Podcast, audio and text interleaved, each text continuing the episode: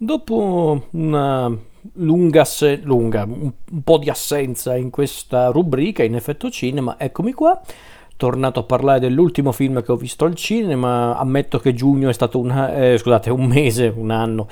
un mese un po' fiacco, ma non è colpa mia se in questo mese solitamente mettono al cinema film di merda e quindi eccomi qui. Stavolta voglio parlare di un film che è stato distribuito nelle sale per pochi giorni, tre giorni per la precisione, come film evento. E il film in questione è peraltro un film d'animazione, un film d'animazione giapponese diretto da Masashi Ando e il film in questione è The Deer King, il re dei cervi. E di cosa parla esattamente questo film d'animazione? Allora, se non erro, questo film d'animazione è basato su una serie di romanzi, una serie di romanzi fantasy eh, scritti da Naoko Ueashi, credo si dica così,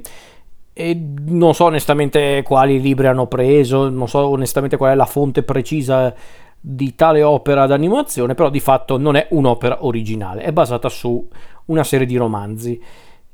E la storia è quella di un uomo ovvero Van, quest'uomo misterioso che però sembra, eh, sembra avere comunque una sorta di nobiltà d'animo, anche voluta dallo stesso Van per diciamo dimenticare un po' tutti gli orrori del suo passato, orrori che talvolta a quanto pare ha commesso lui stesso. Ma non è questo il punto della storia, il punto della storia è Van, Van che a un certo punto eh, scappa da una prigione in cui era rinchiuso insieme a una bambina, Yuna, e il perché avviene questa evasione, diciamo che c'è l'intervento di una misteriosa creatura che ha l'aspetto di un lupo nero, e diciamo che appunto inizia l'avventura di Van e Yuna, che cercano appunto di scappare da queste diciamo da queste presenze oscure ma soprattutto cercano di sopravvivere in un impero, in un regno in cui ci sono in realtà no, non ci sono neanche fazioni ormai, anzi c'è proprio un impero ben consolidato, ma che a quanto pare è comunque minacciato da una sorta di pestilenza che a quanto pare è diffusa dagli stessi lupi neri, eh, che però a quanto pare questa pestilenza colpisce soltanto una determinata fazione di questo regno, ovvero gli zoliani, mentre le popolazioni indigene non sembrano subire alcun effetto da questo da questo virus, chiamiamolo pure virus. E la storia si, si basa su questo, appunto sulle avventure di Vane Yuna e sul mistero legato a questa pestilenza. Ecco, allora la storia è, come dicevo, basata su una serie di romanzi fantasy e il fatto che la fonte non sia originale, ma appunto sia letteraria, per di più di una storia suddivisa a quanto pare in eh, più libri, un po' si vede, in tutta onestà. E, e, questa è una cosa che non mi ha fatto impazzire del film, perché in realtà il succo del discorso è comprensibile in questo film, è da un film che comunque dura due ore abbondanti. I personaggi ci sono, ma ci sono anche tanti aspetti legati un po' alla, passatemi il termine, mitologia che diciamo regola questo mondo che il film ci vuole presentare che è un po' troppo avvolta nel mistero, il che personalmente non è che mi dà fastidio, eh? non è che io volevo spiegazioni su ogni singolo aspetto di questo universo narrativo, però certe volte mm, non c'era proprio una come posso dire, una resa scenica, neanche scenica, narrativa convincente, perché si vede che appunto c'era una storia vastissima che però hanno voluto ridurre in sole due ore. Mi ha ricordato effettivamente un lavoro eh, di Goro Miyazaki, il figlio di Miyazaki, di, di Hayao Miyazaki, un film che aveva, aveva diretto per lo studio Ghibli, che era I racconti di Terra Mare, non so se ve lo ricordate, che anche quello, guarda caso, era un film basato su quattro romanzi del, di, un, di, un, ciclo di storie scritti da Ursula K. Le Guin, o Le Guin, non so come si pronuncia onestamente, comunque lei è una grandissima scrittrice che ci ha lasciati nel 2018 grandissima scrittrice, onestamente avevo letto solo qualche libro di Terramare, ma molti anni fa, però comunque nota per, soprattutto per il ciclo di Terramare. E in effetti io guardando questo The Deer King ho pensato molto ai racconti di Terra Mare, perché in effetti come quei, quel film del 2006 di Miyazaki, di, di, Miyazaki figlio, anche quello era un film che aveva una resa scenica affascinante, ma fin lì grazie al cavolo, è un film dello studio Ghibli, quindi ok. Una, una sorta di ambientazione fantasy, una sorta, un'ambientazione fantasy molto affascinante, molto anche efficace ma narrativamente parlando era un film molto strambo, era un, anche un po' confuso. E non dico che The Deer King arrivi a quei livelli, no, tutto sommato, come dicevo prima, le cose essenziali si capiscono sin da subito e si comprendono fino alla fine, anche perché poi, come nei migliori racconti fantasy, The Deer King utilizza, diciamo, l'espediente magico, comunque eh, surreale per... Eh,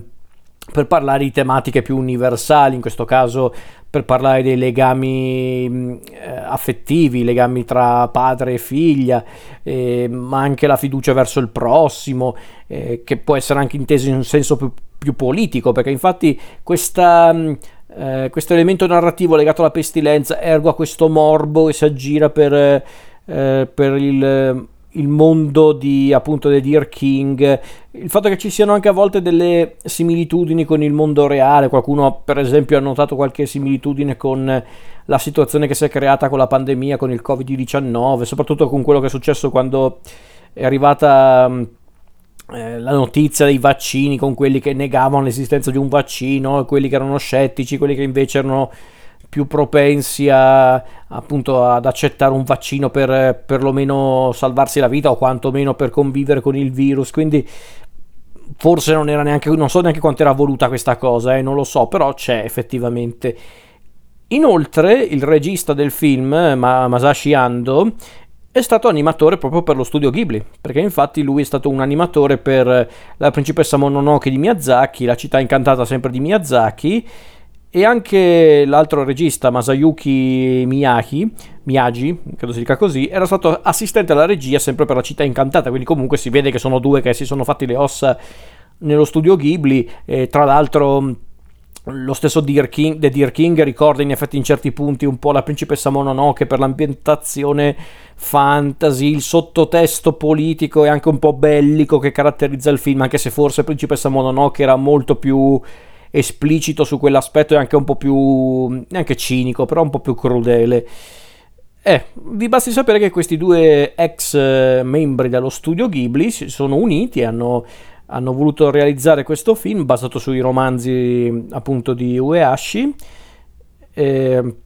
per affrontare appunto un fantasy dalle tematiche legate al cre- alla fede, o fede che può essere rivolta verso la scienza, verso qualcosa che va al di là della nostra logica. Eh, anche se di fatto, come dicevo prima, l'essenza di tutta la storia è il rapporto che si crea tra i personaggi, specialmente tra i due protagonisti, tra Van, questo guerriero mm, misterioso che a quanto pare appunto ha avuto eh, una vita a dir poco turbolente che a quanto pare ha persino un legame con i lupi neri. Eh, ma c'è anche appunto il, il, rapporto che ha con la piccola Yuna, questa bambina che vorrebbe soltanto un padre che vede in Van però non sono chiaramente gli unici personaggi, perché c'è anche per esempio il personaggio di Ossal, questo, questo medico che mm, fa fatica a credere, diciamo, nelle superstizioni o comunque nel, nei, in tutte le storie, le leggende che popolano il regno, ma che dovrà chiaramente capire eh, che ci sono effettivamente delle cose che non si possono spiegare con la scienza, però allo stesso tempo lui non rinnega le sue convinzioni. Eh, lui è convintissimo, diciamo, eh, che ogni singola cosa di questo mondo, anche le cose che ci sembrano più assurde, più inspiegabili, hanno comunque una natura biologica. Non esiste il soprannaturale, specialmente nel caso di questa misteriosa malattia che sta colpendo il regno. Quindi i personaggi sono la cosa migliore di questo film, secondo me, i, i, due protagonisti, il dottore, ma anche il suo assistente grande e grosso, un po' stupidotto, ma tutto sommato buono, i vari leader politici un po' loschi, il misterioso individuo che a quanto pare collabora con i lupi neri. Anche lì, magari personaggi non sempre molto approfonditi, ma qui, ripeto, è secondo me la matrice letteraria che eh, che è stata ridotta all'osso, perché davvero in certi punti il film mi dava quasi l'idea di essere una storia molto più lunga, ma che hanno tagliato pesantemente, perché c'erano davvero diversi punti che avrebbero meritato una maggiore spiegazione perché davvero in certe cose il film non è che aveva molto senso, non è che aveva molto... Eh, cioè, ripeto, non è che volevo una, una, spiegazione esaustiva su ogni singolo aspetto di questa storia, no, per carità, però certe cose rimangono un po' troppo avvolte nel mistero, un po' troppo persino per eh, la, sospe- la, sospensione tipica dell'incredulità di, per questi film. E poi per carità, ripeto, l'animazione è buona, è buona, più che buona per carità. E tra l'altro questo film che secondo me non è un film perfetto, non è un film eccezionale, ma comunque un film gradevole, questo film dimostra una volta per, tu- una volta per tutte, ancora una volta, che l'animazione tradizionale di cui i giapponesi sono sempre stati grandi maestri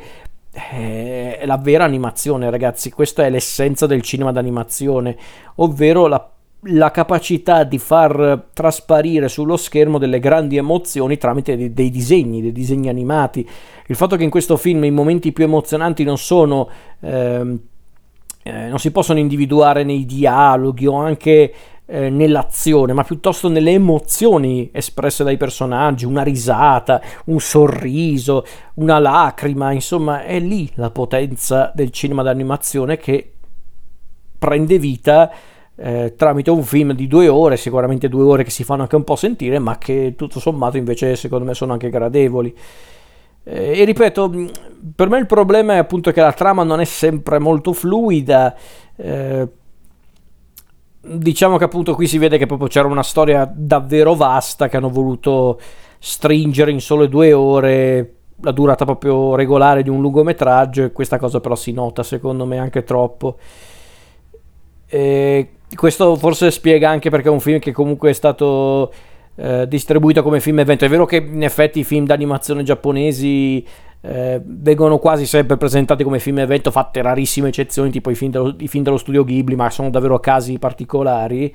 Però questi film d'animazione dis- de- prese- prodotti in Giappone, poi distribuiti all'estero, solitamente non è che hanno una vastissima distribuzione perché sanno che sono prodotti da intenditori, sanno che il grande pubblico mm, non, non, li segue più di tanto, il che è sbagliato, bisognerebbe spronare un po' il grande pubblico a scoprire questi film. The Deer King mm, non avrebbe avuto una grandissima presa sul, sul grande pubblico. Eh, e forse anche gli intenditori potrebbero rimanere un po' delusi, ma non tanto per la qualità in sé dell'opera, ma perché forse molti si aspettavano qualcosa un po' in linea con lo studio Ghibli, qualche, eh, qualcosa, di, qualcosa, di, un po' più temerario anche a livello tecnico, qualcosa anche di più straordinario a livello visivo. E invece no, The Deer King è una storia regolare, è un film fatto bene e basta, cioè, basta. Per me non è che è una cosa da poco, però per qualcuno potrebbe essere semplicemente un film carino che si guarda ma nulla più. E per carità, è, è, ripeto, non è sicuramente un... Eh, un grandissimo prodotto del cinema d'animazione giapponese, per carità. Però il fatto che sia un film animato tradizionalmente con pochissimi effetti digitali, e se ci sono sono davvero difficili da distinguere, eh, eh, insomma, c'è comunque passione in questo film, ecco, questo lo riconosco, magari non, non, è sufficiente per far apprezzare il film in tutti i suoi aspetti, però c'è. Ehm, è un film che, ripeto, in certi punti ricorda un po' Principessa Mononoke per le tematiche, un po' anche per le ambientazioni, eh, questa idea di mostrare appunto una storia che vuole anche avere una sorta di messaggio ecologista, anche se non quanto Principessa Mononoke. Eh, insomma, chiaramente la, la, la, maestosità e la creatività di Miyazaki e degli altri grandi registi dello studio Ghibli non lo trovate in The Deer King, sappiatelo, questi, questi elementi non li trovate in questo film assolutamente. Però ci può anche stare, è un film comunque piacevole, interessante. Eh, per intenditori sicuramente, forse ripeto anche gli intenditori potrebbero rimanere un po' delusi, ma a grandi linee è un film piacevole che si guarda tranquillamente.